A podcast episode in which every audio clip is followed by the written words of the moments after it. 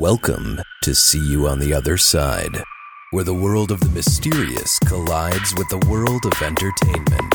A discussion of art, music, movies, spirituality, the weird, and self discovery. And now, your hosts, musicians and entertainers who have their own weakness for the weird. Mike and Wendy from the band Sunspot. You know it's going to be a good episode when you can start out with a brand new iTunes five star review, Wendy. Woohoo! That makes my whole week. It does. It does. So you I just I feel like starting the episode with things like that always even just Good news. puts me in a good mood. me too. I think that's a fine idea. And so we'd like to thank Haunted dude. another great name. Haunt, thank you, haunted dude. Info and entertainment galore. Haunted dude says with five stars. A, sh- a show full of laughs from hosts Mike and Wendy, along with an interview from an amazing and insightful expert on something weird, would be as much as any listener could hope or ask for. However, this series also boasts original music and an extensive show notes section of their website that could stand alone as an awesome blog. The amount of high caliber content these spooky paranormal and pop culture nerds put out makes the See You on the Other Side verse a can't miss for even people with a casual interest in the unexplained.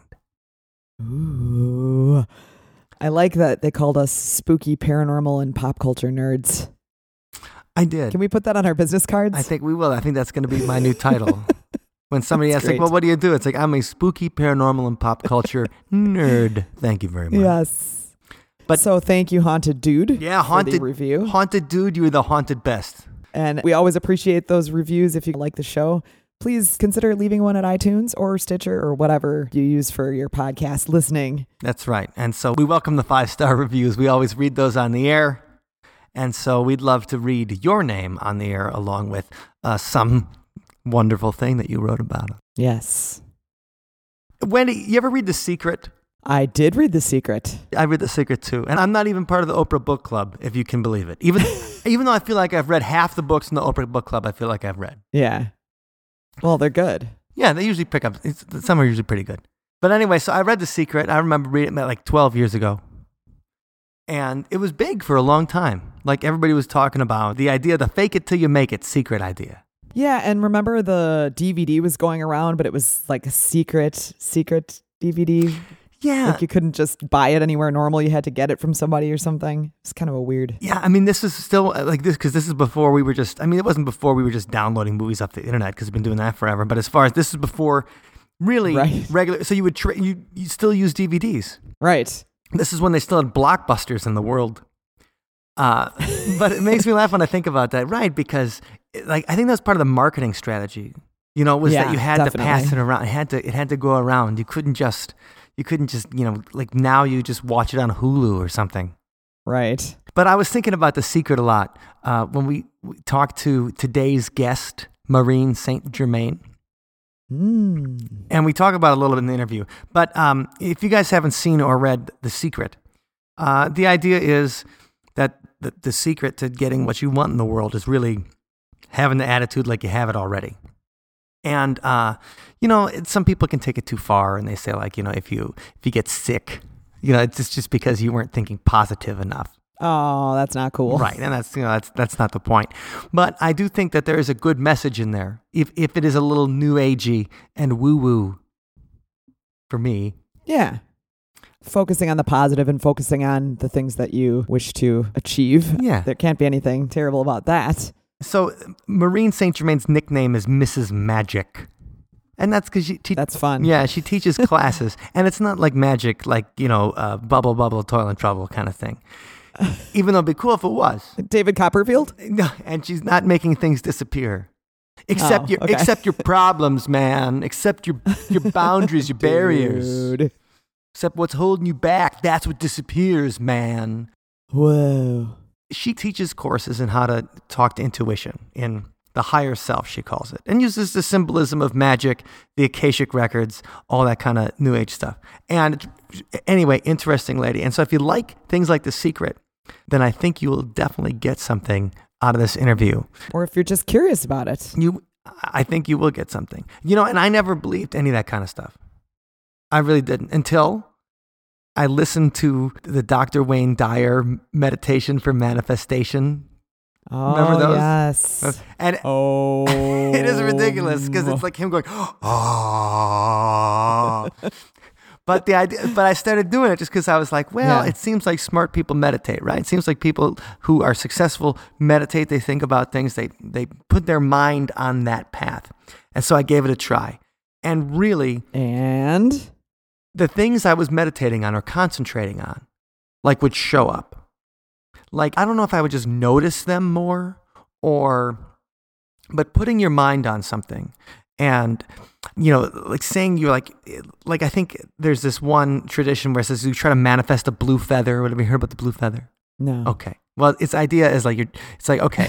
It, it so it's just kind of to show you that if you put your mind Yeah. on this blue feather, a blue feather It is will appear. it's gonna show up somewhere and you start to notice things in your in your personal life so i didn't start believing in any of that kind of stuff until i tried that manifestation business and i was just i started noticing the things that i would concentrate on and they would just show up and i don't know if that's magic or anything like that but i do think it's But who cares? it's part of it's, if it works. yes it's just part of putting your mind in that in that mindset where it's towards Yep. something you believe in or you care about or some positivity kind of thing so it can't hurt I love that stuff. Well, then you're going to love this conversation with Maureen.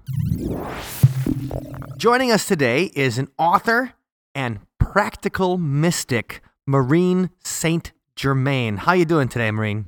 I'm doing great. Thank you for having me. Oh, we're, we're glad to talk to you. So, where are you located today? Where, uh, To- where you at? I am all over the map, but today I am in San Diego. Okay. Yesterday I was in Paris. Oh, wow. Okay, that sounds like a lot of fun. Yeah. And uh, I'm I'm jealous. I'm here. I mean, I love. I'm in Madison, Wisconsin, and I love Madison, Wisconsin. But oh, you know, I lived there for like 15 years. oh my god. Okay, this is in yeah, Sun Prairie. Yeah. That's really interesting. Okay. And that's funny because as far as interviews we've had this month, now the first interview we had this month was the guy that uh, just wrote this movie called The Bye Bye Man. He wrote the book it was the movie was based on. And that story took place, the original story that the movie is based on took place in Sun Prairie. Oh, wow. We're have to going to look at that. I Right. didn't know about that one. Right. The dream expert from Reddit, who we just had a discussion with last week, he lived in Madison for a few years in the 90s. And now you say you lived in Madison for 15, or, you know, Sun Prairie, which is, Yep. if, for any of you guys out of town, Sun Prairie is just a little suburb on the east side of town. So that's fantastic. All right, well, that's great. That's it's just Yeah. funny. A lot of uh, Madison connections, unbeknownst to me. Like we set these interviews up and stuff. I talked to your publicist and everything, and I had no idea that you had lived in the Madison area. So that's awesome. Where are you from originally? Uh, I grew up in a little town called North Ridgeville, Ohio, and um, um, my former husband and I moved to Madison after we had lived on the West Coast for a little while and in Montana for a little while. Okay. And um, so our kids went to school there, and yeah, pretty cool. All right. That's okay. That's a it's a fun coincidence. And Mhm. uh, so so you know exactly what we're going through right now in the beginning of February. Yes, I do. Right. So when you Yeah, said you're like, oh, I'm in San Diego tonight, I'm like, oh, that sounds great. yeah, the sun is shining, and I actually sat outside today and ate my lunch. It wasn't as warm as I would have liked, but I didn't have to have a coat on. So that was pretty cool. Yeah, that's not, I'll say. Okay, so North Ridgeville, Ohio, small town. Now, um, I love how when I'm talking to your publicist, one of the first things he says, like, you know, some people call Maureen Mrs. Magic, and I was like, well, that's pretty catchy. I like that right there. And so, Yeah, that's another one. Yeah. I'm I'm thinking about how how did you get into this? Uh, how did Maureen from North Ridgeville, Ohio, eventually become Mrs. Magic? I grew up in a large family. We all participated in the family business, which was a large 150 acre vegetable farm. And I have always had a connection to everything around me. And when I was a little kid, I didn't realize that everyone else didn't have that. It just, I thought everyone had that awareness. But I could feel um, around two blocks, two city blocks around me physically. And I was also aware that my um, energy was was so big that other people would notice. Okay, so Um, well, so when you go back, so so you said feel about two city blocks around you. So describe that a little bit. Like what what age or you know when did you start to feel more like more than your regular senses or the rest of us mortals the re- that our rest of our senses could handle like when did you start to feel that well growing up on a farm in a small community the only time we ever went anywhere was to church on sunday. So i didn't have much contact with other people to realize that i was that different. Um, initially it showed up as a child. I would cry over every little thing because it, I, everything was so big to me. And when i got into high school i can remember telling my mother coming home thinking about this all day long and coming home and saying mom i'm going to try out for majorette and before I could get the words out of my mouth, she looked at me and she said, You know, I've been thinking, if you still want to take baton lessons, it'd be okay with me. And at that point, I had not yet taken a single baton lesson, but I had always been asking if I could. And so now she says yes, and tryouts are in six months or three months, whatever it was. It was very funny because she is also very psychic. I feel like some of what I have is like, you know, passed down from family to family. So she detected that you were interested in being a majorette. Okay, so if you guys know what a majorette is, obviously we're in the high school band, but that's all right. I dated a couple of major. I believe my wife was a, a drum major. Uh, so a majorette is the person walking in front of the marching band uh, like leading the marching band, you know, like almost conducting it as uh, as it were. So, in case you guys didn't know what a majorette was, please go ahead. So anyway, um, my uh, the, the thing that made that unique was in that moment, I had not asked and I had not spoken about it, you know, for maybe a, a year or two. Um, so for her to open her mouth and say that the day that I had made up my mind for sure, I'm going to tell her, I'm going to do it, I'm going to use my own money, blah blah blah. So I didn't have to ask because she announced to me it would be okay. So I think she was plugged into me. And my mother tells us later that when our father was a prisoner of war, she got information, you know, intuitively on where he was. Okay, now hold we gotta we gotta dial back then for a second because you know, like everybody has got an exciting story about their father. But uh, what what happened that your father was a, a prisoner of war? Well, it was World War II. Okay, and so was he in Japan or Germany? Like, who got him? He was in Germany. He was a paramedic, and he had um, dropped back to uh, during an exit, a retreat. He was picking up someone who was injured, and they were both captured. Oh yeah. man, and and okay, and I, I know this might be a difficult question, but did he make it to the end of the war? Like, did they eventually did he eventually make it home? Oh yes, okay. because they weren't even married at that point. Okay, so he came home and you know made it all in one piece. But it was when he, when the war was over and his camp was liberated. Yeah, it was very heavy duty story. Um, but your mom uh, said you know later on that she felt like she could communicate with him even though he was you know like three thousand miles away in the fatherland. Well, it wasn't like that. It was more like, where is he? When they found out he was a prisoner of war, then everybody was worried about, well, where is he? And so when she was tuning into that idea, that's when the information came in. So, and it's a little more complicated than that, but I, I, um, that's the short version. And she's often had very strong intuitive hits. She knew when my grandma was going to die. You know, she got up one morning and told my father, "I had a dream your mother died," and at that morning is when everything happened. So, so you um, want to be on your mom's good side, so that she has good dreams about you and not not scary ones. So, that's funny. And and so yeah. it, it's interesting when you talk about this, like you know, connection you had with your mother, and you said uh, large family growing up on a farm. Did you have uh-huh. did you have that same kind of thing with any of your brothers or sisters? You know, I did in lots of ways, um, but usually it shows up, you know, in times of trauma or drama when you're not trying to make it happen. I mean, you know, husbands and wives or people who live together as a couple they usually plug into each other energetically. And there's actually a physical thing that you can see. And for example, when my first husband and I broke up, I actually saw it. it looks like an hourglass and it sits on either side of the solar plexus.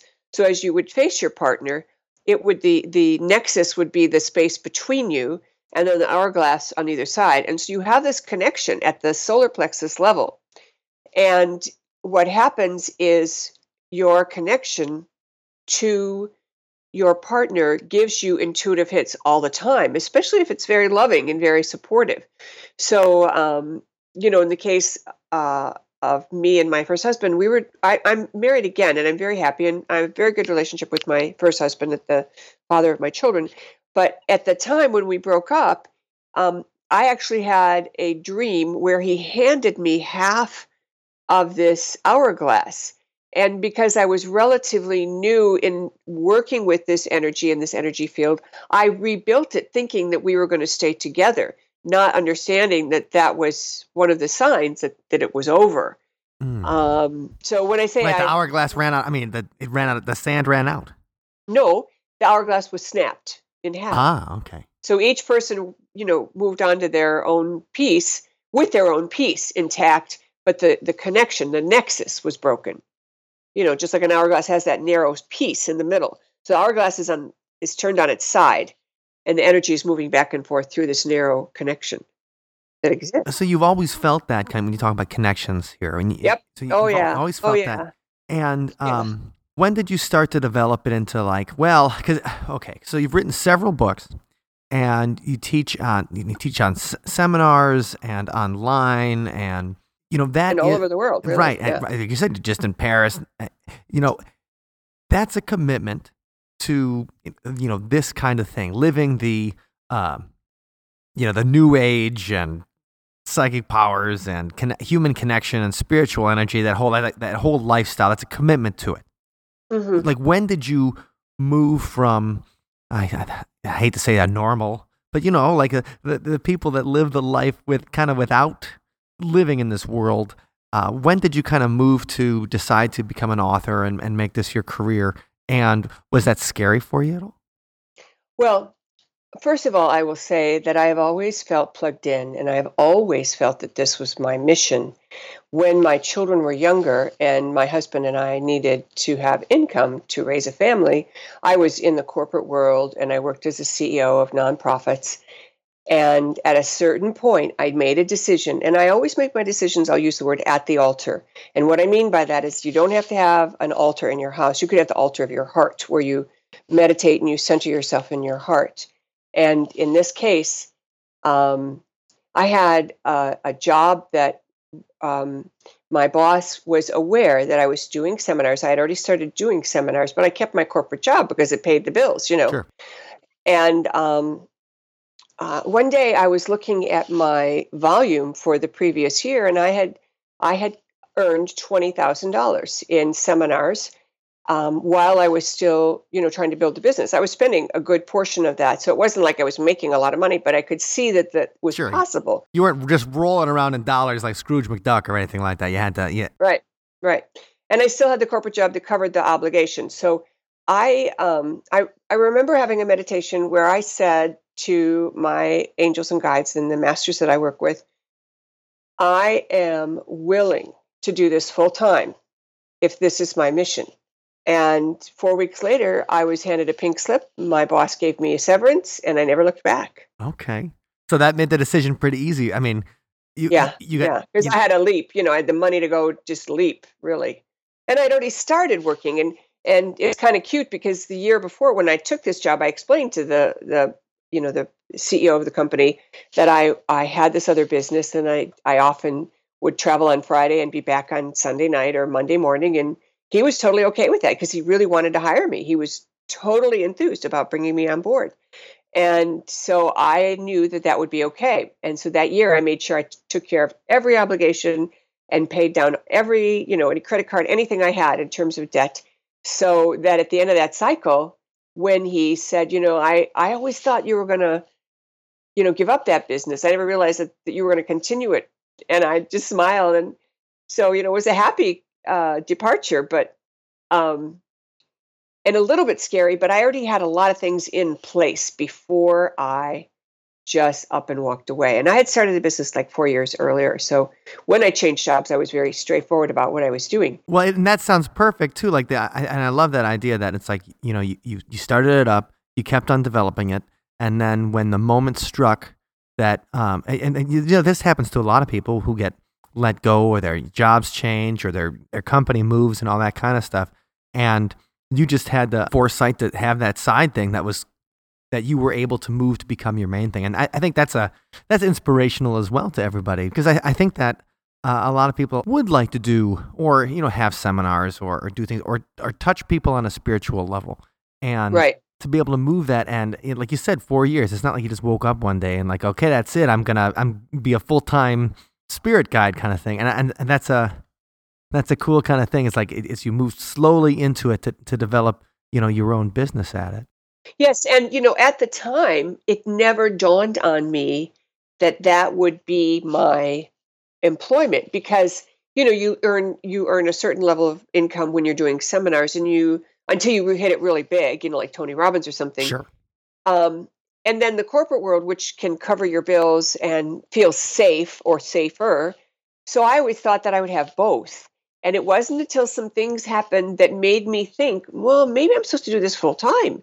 And that's when I said, okay, I surrender my need to hold this corporate job for security. I'm willing to take the leap. And there's a very cool uh, guided uh, awareness, and I'll take you through it real fast, of what I did to give myself the sense of security, even though that you know the security was really um, you know all in your own making and by the way you know everybody knows everybody's job is is um, not secure unless you're self-employed and and somehow you're man you're not relying on anybody or any else anyone else because there's always something that'll pull the plug on you Right. You know, I think about the safe jobs. Even we talk about Madison, Wisconsin itself. You know, uh, everybody thought, well, the safest job is Oscar Mayer because people ain't stopping eating hot dogs anytime soon.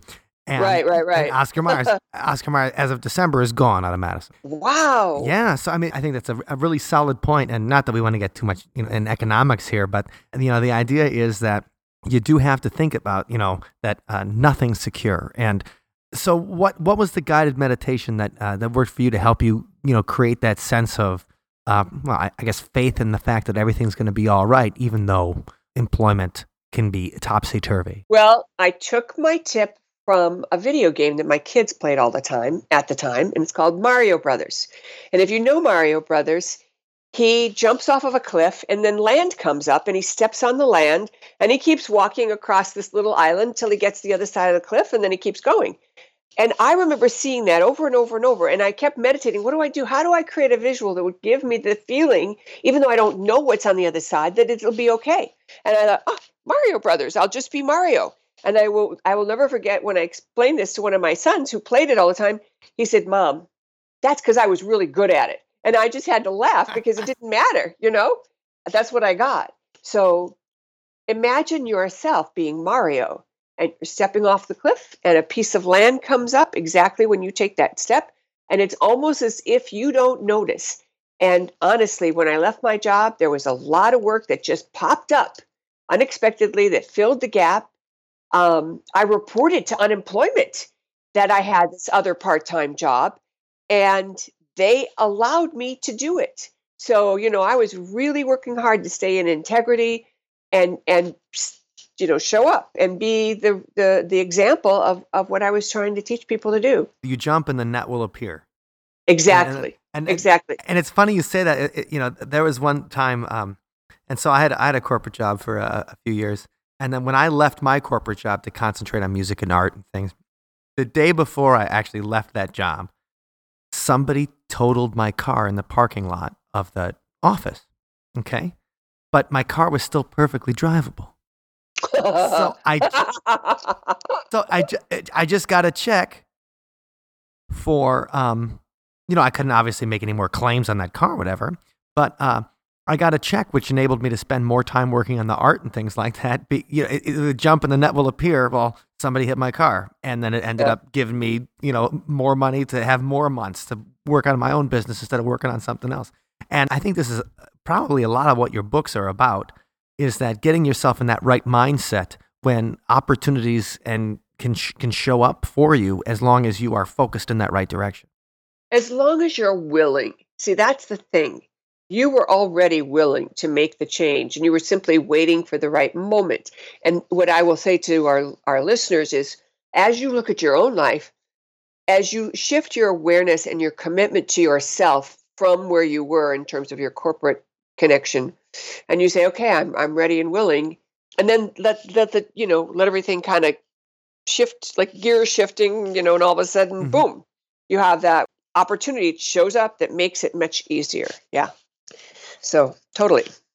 So, you know, the things we're talking about right now are pretty, um, not necessarily down to earth, but they're as far as, I mean, I think there's, we're still within the realm of, well, what a lot of people would just be like, okay, like you, you feel like a psychic connection with your friends, with your family, with the people you're close to, your, your husband or your wife or, you know, your, your significant other, your partner.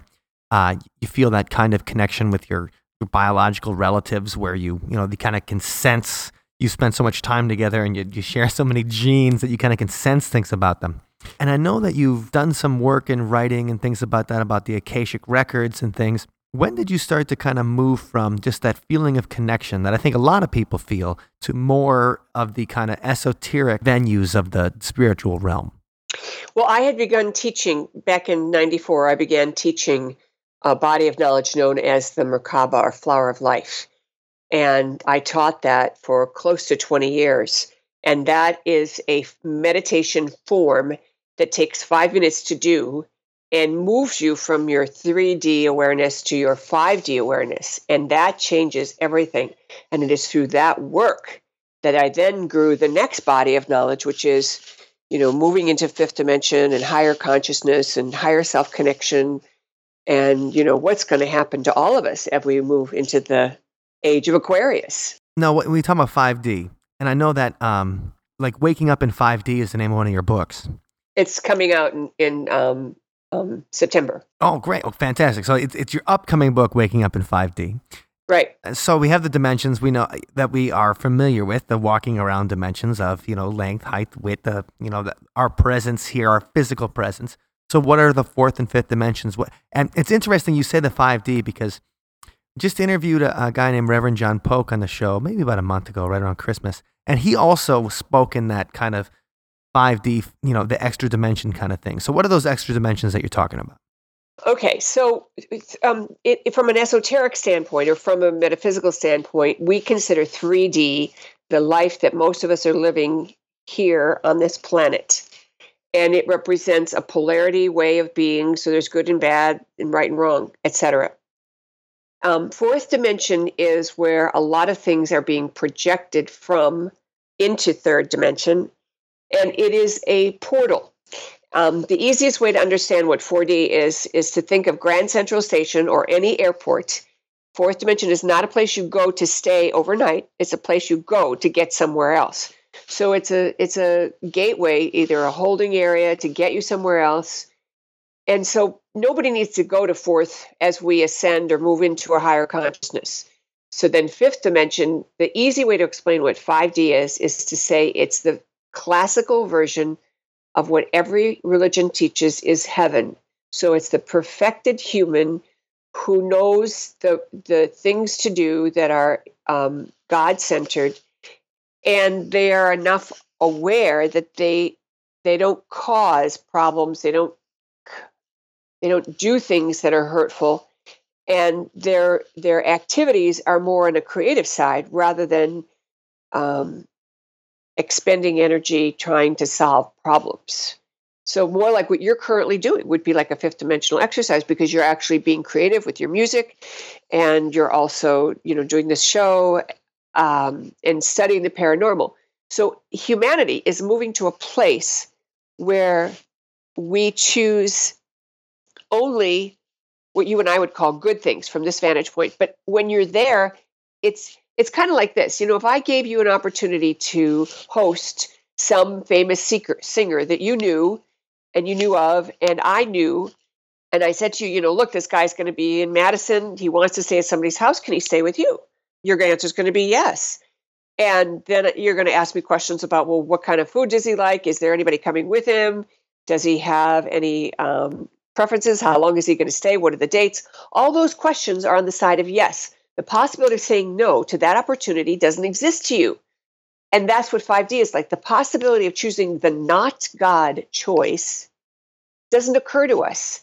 And so we're always choosing lots of choices, but the not God choice isn't one of them. And so when people say, well, there's no free will in 5D, what they totally don't get is there's tons of creativity, but it's a concept that we love God so much and we're so uh, connected to all of life that we wouldn't dream of hurting it.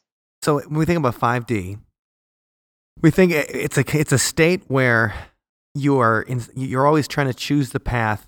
Well, th- that like that that I probably um, you know, people who are hypnotized would call it the hidden observer. you know that there's this. It, you choose the path that uh, your conscience would like you. If if it's Goofus and Gallant in the Highlights magazine, you're choosing the the gallant way instead of the goofus path of destruction and desperation. It, but it's more simplistic than that because the goofus way doesn't show up in your reality as a choice. Okay. So because you're so, you know, think of anything. I mean, um, you know, let's say uh, anyone you really care about or anyone you really care about, even a pet, you wouldn't deliberately put that pet in an environment that would cause the pet pain.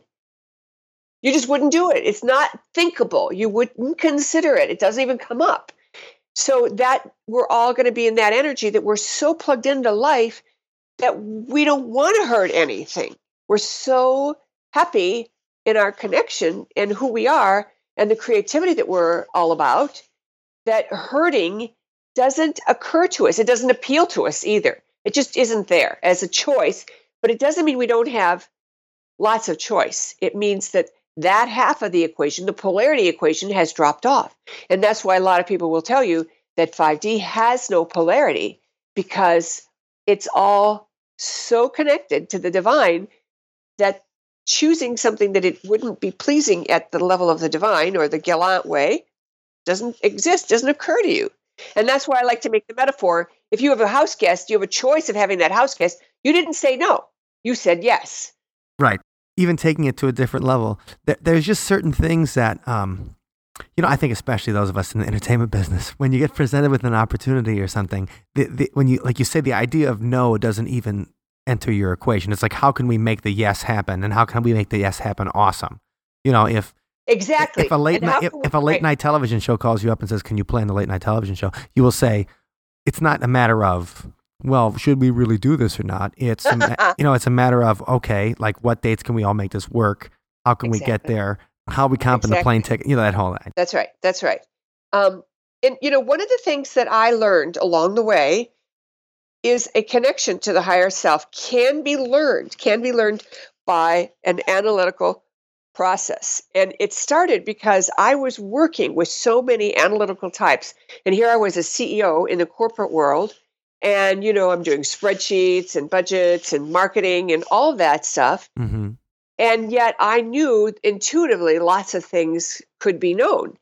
And so I developed a step by step protocol that allows a person to go from having hunches and sometimes following them and sometimes not to being able to absolutely react in the moment as if that information is 100% accurate. And I'll give you an example. Okay. I was driving from from uh, Minneapolis back to Madison.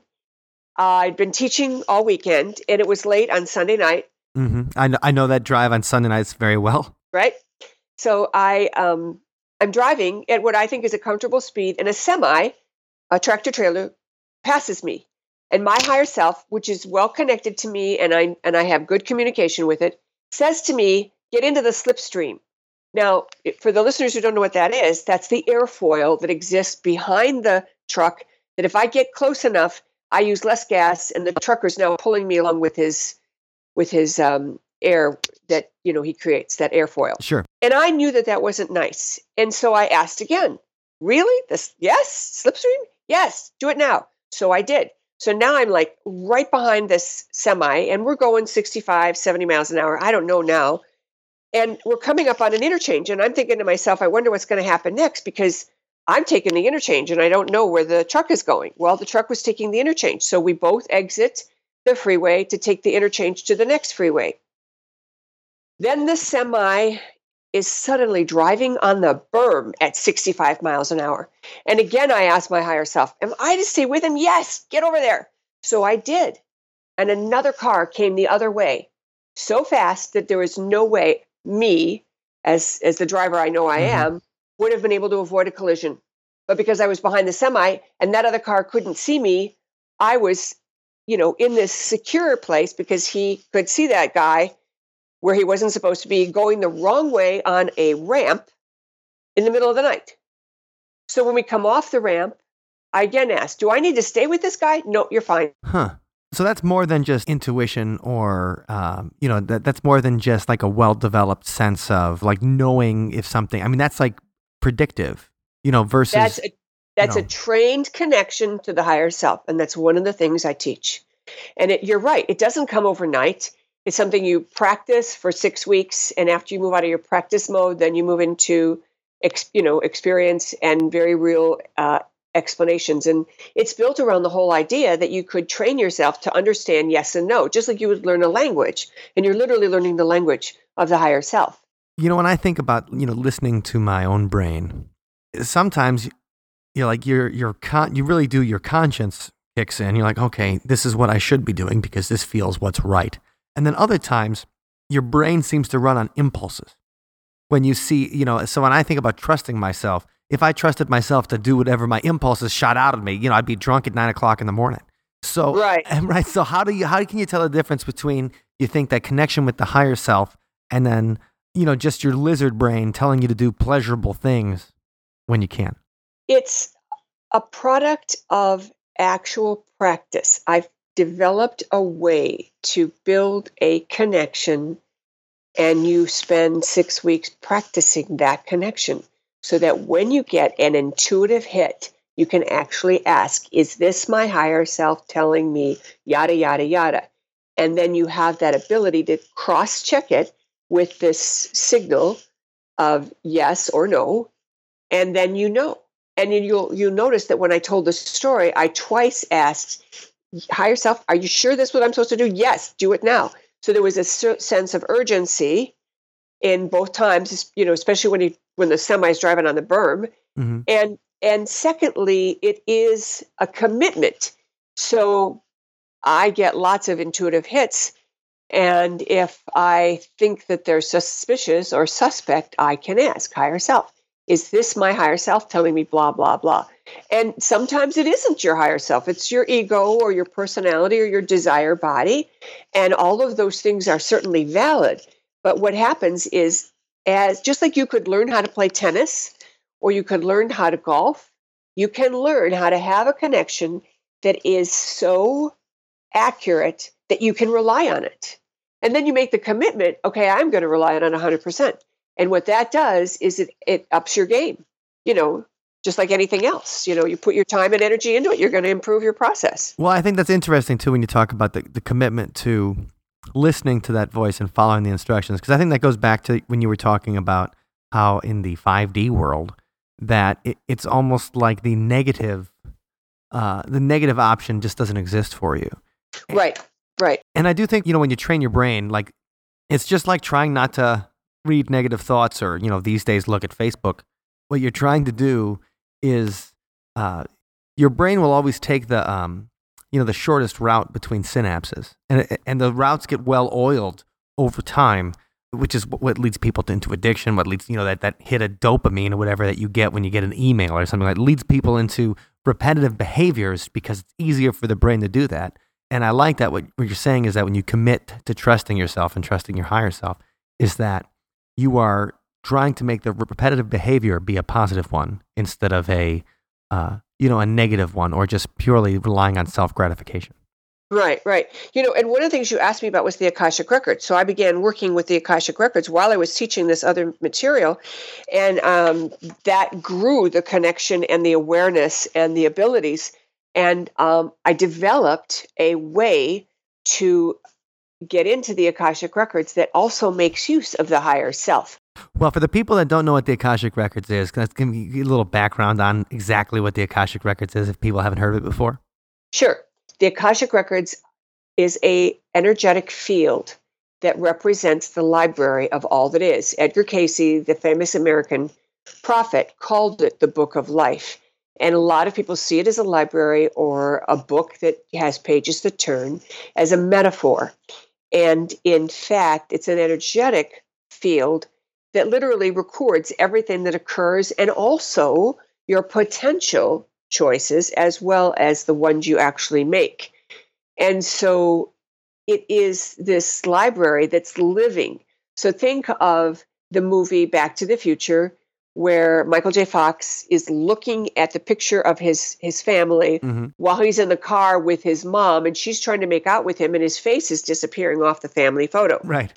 So it's alive. It moves based upon your choices and your actions. So when you access the Akashic Records, you're actually accessing it through what I will call research librarians. You're not actually going into that field because if you did, you would change it just by your thoughts. You know, if you're standing there watching or discovering that the person you're married to is the person who murdered you in a previous life and you know the problems you're experiencing is to work that out you know you're not going to be happy about that and you're going to energetically impact it so you go to the fringe of that and you work with what is called reference librarians when you access the records. So the reference librarians is like a, a spirit guide that would go into the Akashic records, and they would find it. You know, it's got. Uh, I'm like my mother still still calls the library the the ready reference number because she hasn't quite figured out the iPad yet. But she, my mother will still call the librarian just like to find facts during the day if it's something she's interested in. She's like, "Well, you just call ready reference, and they'll answer your questions for you." So there are uh, entities that help us humans get into the Akashic records to kind of find that knowledge. Like when you talk about the reference librarians, like how do you get access to those reference librarians to help you out? Again, it's a protocol that you follow, and then you do, you do practice, and you get to a place where the practice becomes a perfection. Um, and you know, when when a person first learns this work, one of the things that you almost always think is that you're making it up. But there's nothing like having a, a session with a client and seeing a visual. And I'll give you an example. I had a client once where I could see her putting on a life vest as she's getting on a boat. So, in my opening remarks to her, I said to her, you know, you don't have to worry, um, because the message was very clear. You don't have to worry or struggle with your life vest. Um, you will be fine in your boat. And she absolutely freaked and said, How did you know I had a boat? And I'm thinking, Well, actually, I didn't, but that's what I saw, you know. So, what happens is you, you learn to have a tool that allows you to see things that you you couldn't possibly make up. Um, and that comes with a practice. Again, it's like learning to play basketball. If you're standing at the foul line shooting hoops, you are going to improve your game. You're going to improve your percentage. Or you know, or or if you go to the driving range and you're shooting balls, it's the ability that it that is available to everybody. And this is like a dispensation. This wasn't available to people 30 or 40 years ago, and so it's a tool that's being made available in the new era. And one of the ways that makes the way I teach it unique and special is that I train people to access their higher self. And then, if they choose, they can learn to access the Akashic Records. And then I give them lots and lots of tools that reinforce it and give it uh, a message. But I really want to point to something really, you know, because you you said that your your story is a lot about paranormal, and I want to tell a very amazing story that even I was shocked about. Okay. Um, I kept having a vision of my husband, my current husband, uh, who was working on a ship discovering why the fire occurred. He's a science, fire science expert. And he was hired to discover why this freighter had this fire. And he was flying out to Romania where the ship was docked. Ooh, that sounds exotic. Romania too, like the like Transylvania and stuff. Like that. that already sounds great. And so um, I started having visions of him um, being struck by behind by a large steel beam, and then it was fatal. And when you get a when you get a vision like that, you don't just assume that you're supposed to tell somebody. And this is something that I've always told my students that if you get information or you think you're getting information, you always have to find out is it appropriate for me to be saying something to someone because you you just don't blurt that stuff out. I I feel very strongly that people's free will has to be honored. So when I had this vision and it kept coming, I kept trying to get my arms around the idea, well, is it appropriate for me to tell him? And I finally got clearance and felt good about telling him. So I said to him one night, laying in bed, you know, honey, have you asked, have you checked in with your guidance about whether or not you should go back to the ship? And without skipping a beat, he said, well, if you told me not to go back, I wouldn't go. Now that answer caught me by surprise because I was just expecting him to answer my question, not give me this very proactive response. Right. And I, so then I tell him my vision that I'm seeing, and and he said, "Well, what, tell you what, tomorrow morning, let's open up the Akashic records, and I'd like to ask a few questions." And I said, "Okay, fine." You know, so I went to sleep feeling much better. I had an idea when it was going to happen. It was several months into the future, so I, I didn't feel like there was any urgency. Now, in my mind, as a mystic, I'm thinking if somebody said this stuff to me, I'm thinking, is it my time to go? Can we change the reality? Is there a choice here? Um, Yeah, I mean, I, know- get- I get freaked out if people like just do like a tarot card reading and like with just as a joke. They'll be like, "Oh, check it out." Well, you know, like we did a tarot card reading for um, next year, and I did it with my sister over Christmas. It was fun and stuff like that. But she's like, "Oh, December, you're going to be tested, and you're going to be betrayed in September." And now I can't get that my mi- off my mind for the next six months. I'm going to be betrayed by somebody in September, and I can't wait to get there to figure out who it is. So I feel I, I feel you there when somebody says something like, "Oh my God, is it my time to go?" They had a vision. Oh crap! So Yeah, what? So what did your husband do? And- so when we opened up the Akashic records, the first question he asked me was, "What caused the fire?" Now, again, I'm expecting, you know, like, it, it, can I change this? Blah blah blah. And he's like on a whole different, whole different tack. And without skipping a beat, the record keeper said through me, there were actually two fires. One was a diversion, and the and they were caused to cover up a murder. And then it unfolded that there was a mafia type situation and that the man who was being murdered had tried to betray the mafia and pull a fast one and he thought he got away and was you know in the merchant marine you know they they they work on these ships and Right. cross you know i was totally blown away i was so much surprised that i actually pulled myself out of this state of connection in the akashic records and i said to my husband because I now am embarrassed that I've come up with this wild thing that I didn't even know I was going to say. And I said, Oh, that's really strange because nobody died in that fire. And he looked at me and he said, Actually, three people died. oh, Yeah.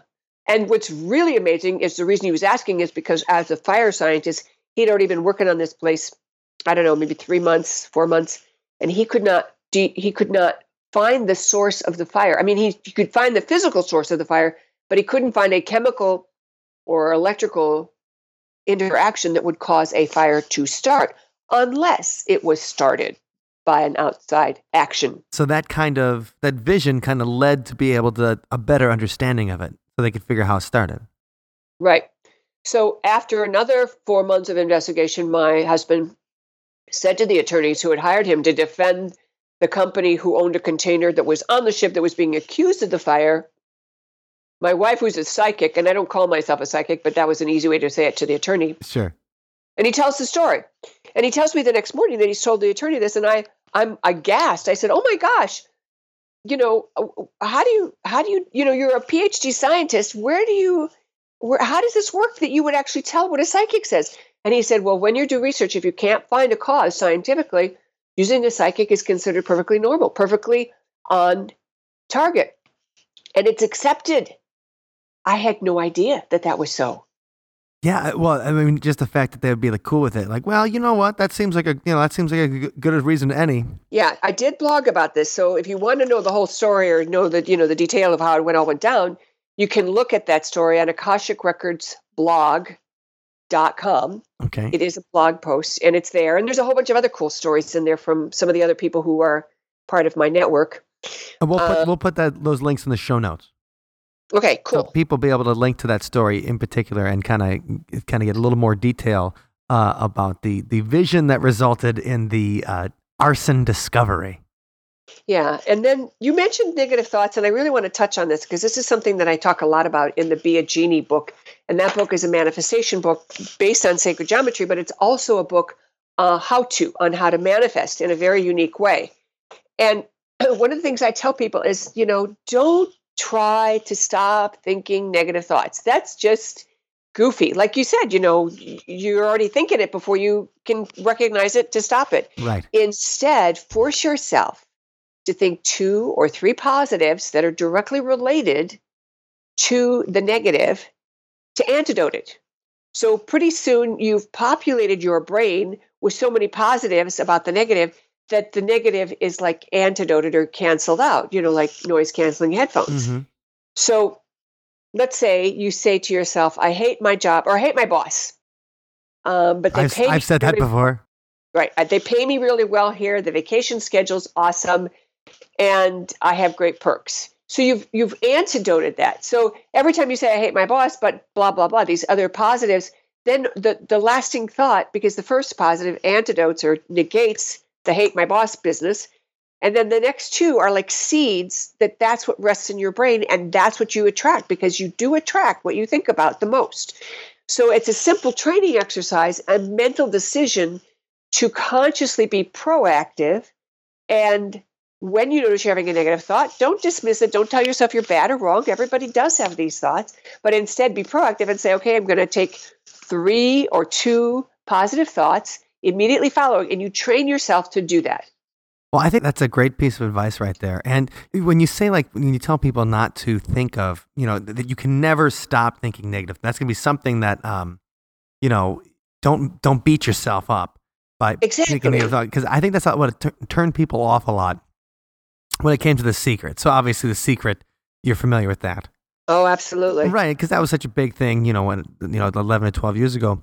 And you know, I, I think that what turned people off a lot was, you know, a lot of people would come outside and they kind of didn't realize a lot of skeptical, and I'm, I'm, I'm, I'm skeptical about a lot of things, but I do know that the more you orient yourself in the direction of the way you want your life to be is wherever, you know, is usually what happens if you orient yourself in a specific direction. And I think with The Secret, it tended to get too like blame yourself for the when bad stuff happens. And I think that's what turned a lot of people off about it. Well, I will tell you that a lot of my students told me after they worked with the Be a Genie material or they took the course, you know, when I was teaching classes on it, and I occasionally teach classes on it, they would come away saying, I finally understand the secret because I give them the practical tools and I explain uh, the mathematical reason why this formula works.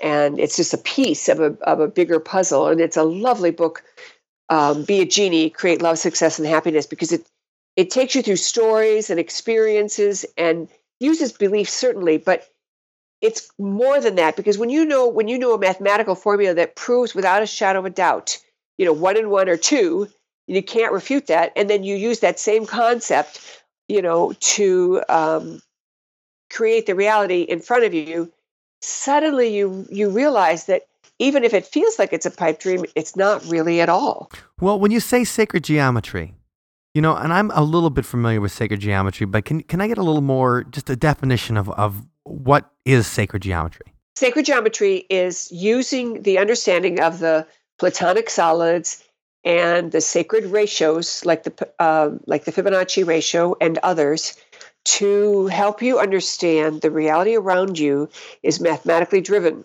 And once you begin to comprehend that, then you can use those mathematics to create the reality you want.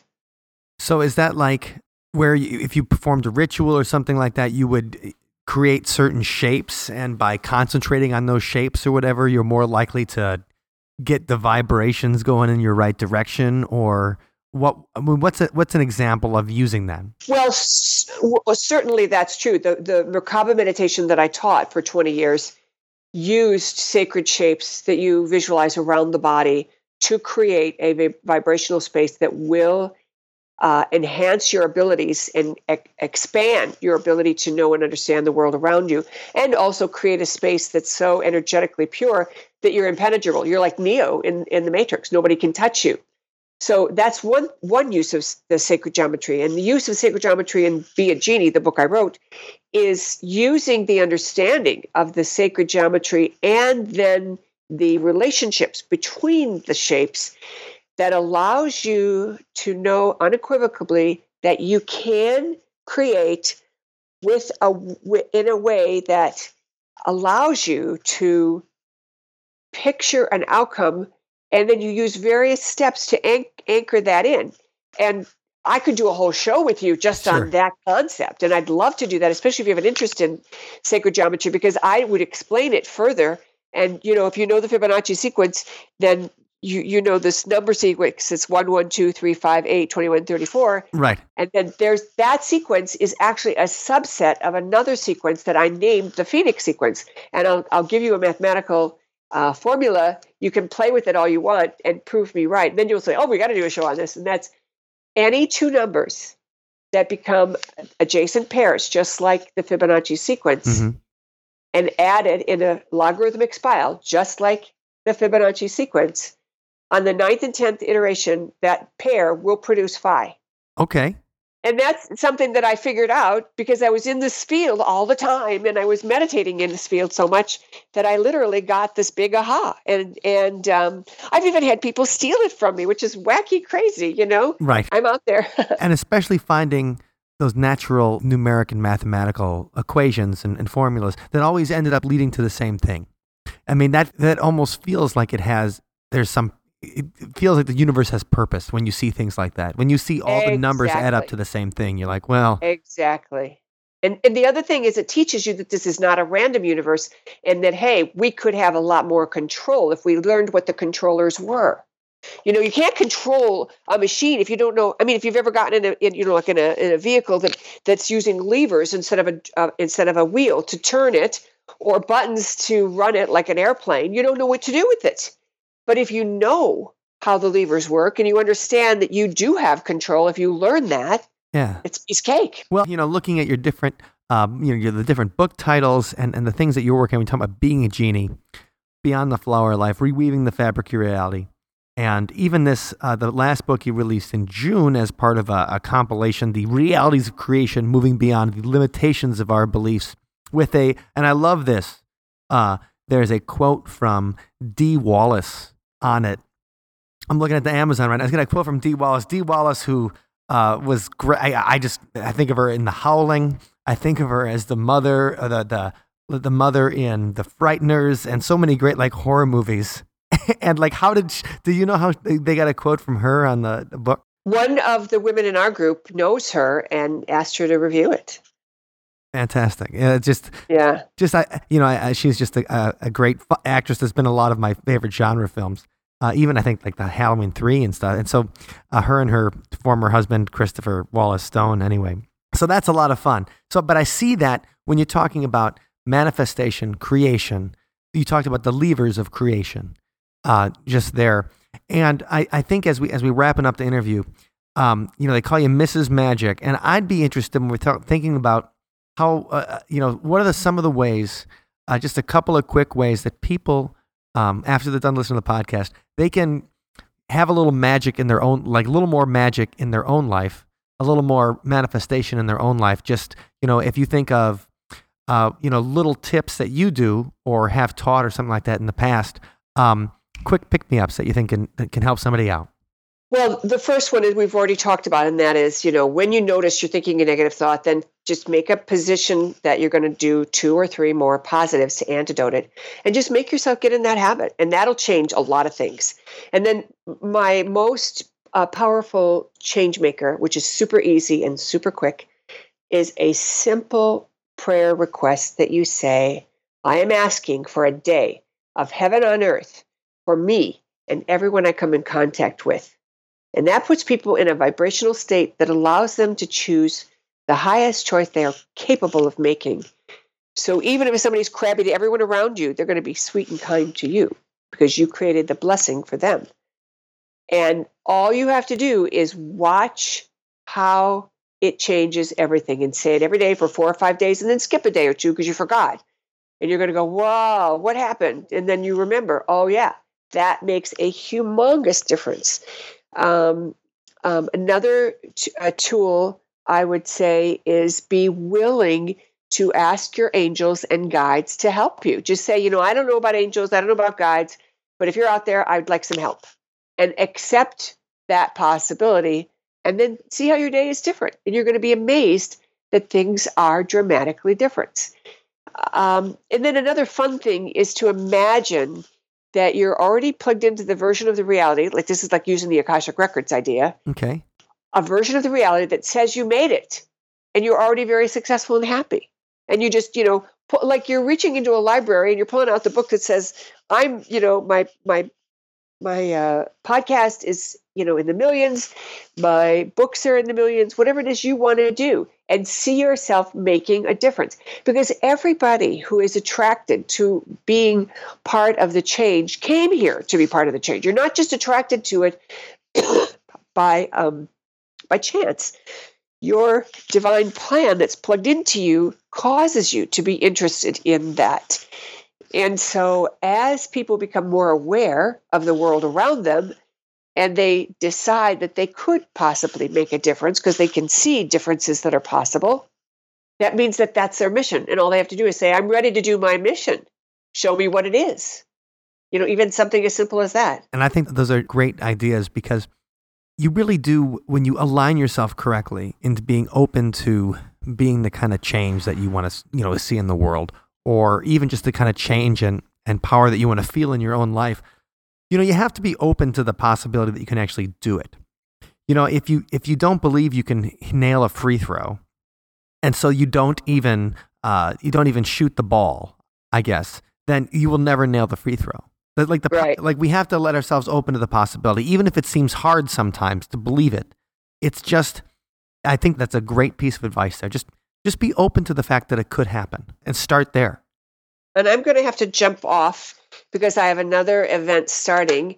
But I would like to close with a couple of uh, pieces of information about what's coming up for me. Please and do. Okay, so I will be in Los Angeles at the Conscious Life Expo, and I'm participating in a panel on the Ascension Ascension panel, and I'm also um, uh, offering a higher self connection class that's going on right now. If you're interested in that, you can jump into it. Two classes will have occurred by the time you hear this podcast, and then the second half of it will be um, the week following the announcement of your podcast. We'll have the links to uh, the the upcoming seminar you're doing in LA, and we'll have the links to your online class and stuff like that. Othersidepodcast.com slash one three zero. We'll have links to all of Maureen's stuff so that if you guys are interested in checking out some of her books, maybe checking out some of her live events, and obviously the blog where you can see a little little piece of advice and, and ideas that she has. Um, go there and you have links to everything, and uh, you'll be able to check it out and sign up if you like.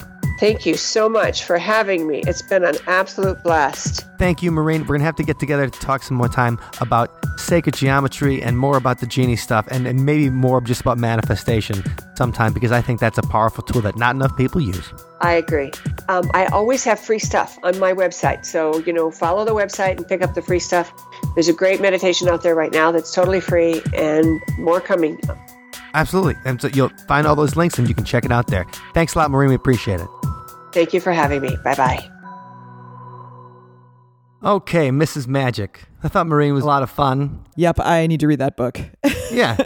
I'm very intrigued, so I'm gonna have to check that out and uh, see what kind of a genie I can become. well, I was exciting because I didn't realize that Dee Wallace from The Howling Yeah, and all is now a like a spiritual healer. My mind is blown a little bit. That That's is- cool. Yeah, that is pretty cool. I think That's a lot of fun. You know who else?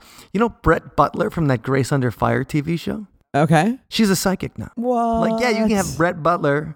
She can read your mind. Or I mean, she can read your future. Is it gonna be like Dionne Warwick with the psychic friends? Well, but Dionne Warwick didn't say she was a psychic. She just said these are my these are my Oh, psychic okay. these are my psychic friends. Okay, That's what psychic gotcha. friends are for. And sure.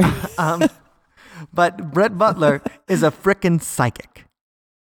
So I'm just saying that sounds Career change. Yeah, career change. But I, she also is a pretty funny stand-up comic. Cool. So maybe she tells you jokes while she reads your future. That would be so fun. I think that would be fun. We'll have to see if we can get a reading with Brett Butler on the air sometime.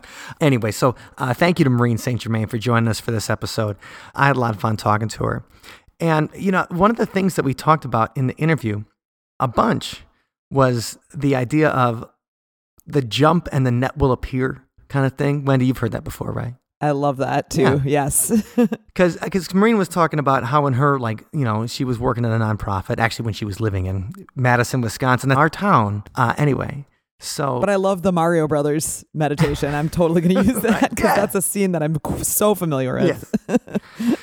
um, but so jump in the net will be the idea is that when you're trying to make a big uh, like quantum leap in your life, go ahead and do it because the rest of the world will come support you.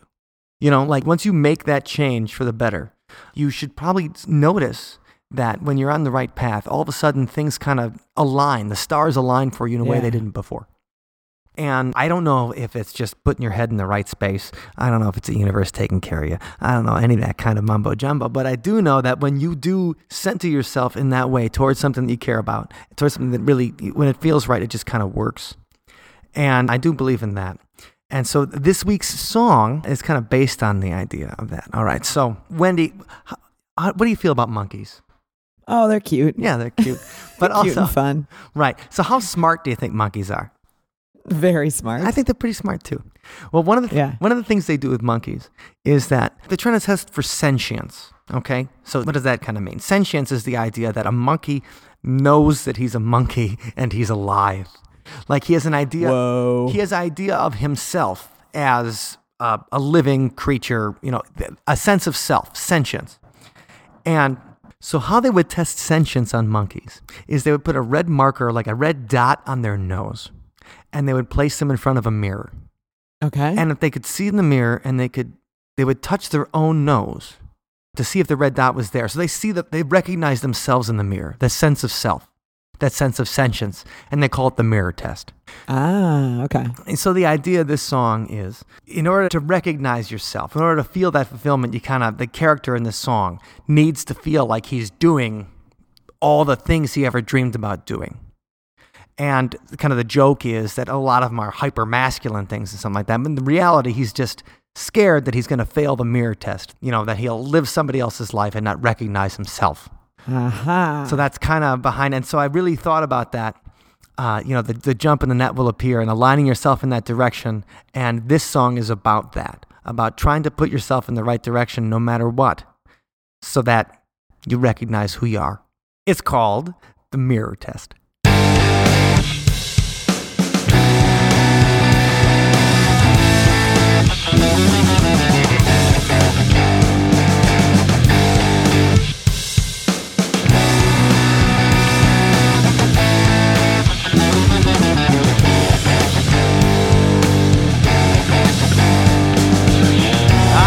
Jump from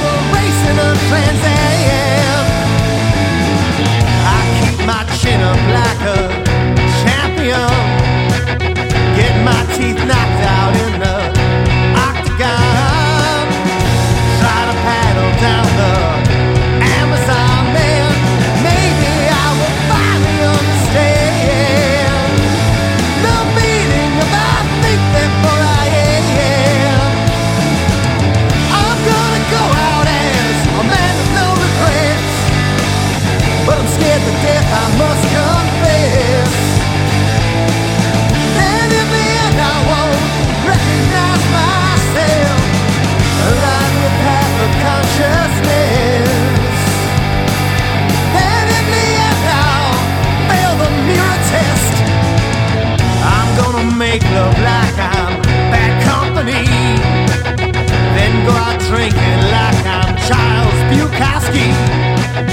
Karate kick like mother's in Bruce Lee. Then bungee jump right off the Hoover Dam. I'm gonna take on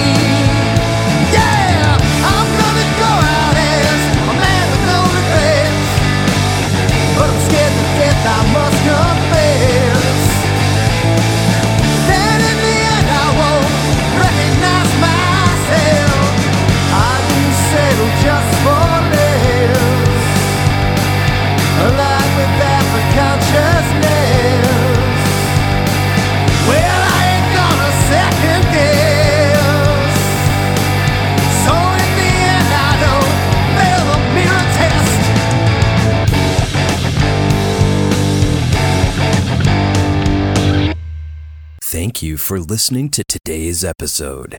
You can find us online at OthersidePodcast.com. Until next time, See you on the other side.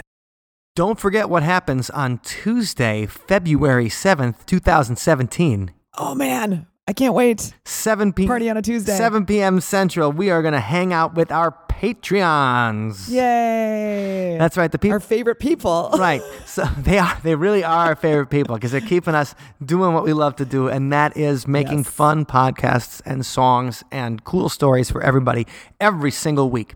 And so, uh, yeah, we're just gonna hang out, talk about paranormal stuff, talk about everybody's life. Um, maybe we'll talk about some of the lessons from Mrs. Magic in this uh, in this hangout. I'm looking forward to it. And if anybody else wants to join, you're welcome to join our Patreon community. And you can do that by going, uh, shoot, what is it, Mike? Oh Where my, do they go? oh my God, hold on. It's uh, othersidepodcast.com slash donate. Othersidepodcast.com slash donate is where you can join the Patreon community and be part of the most interesting people on the whole of the internet.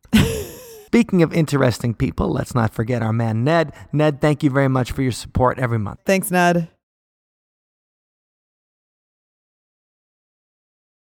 Om. Ah.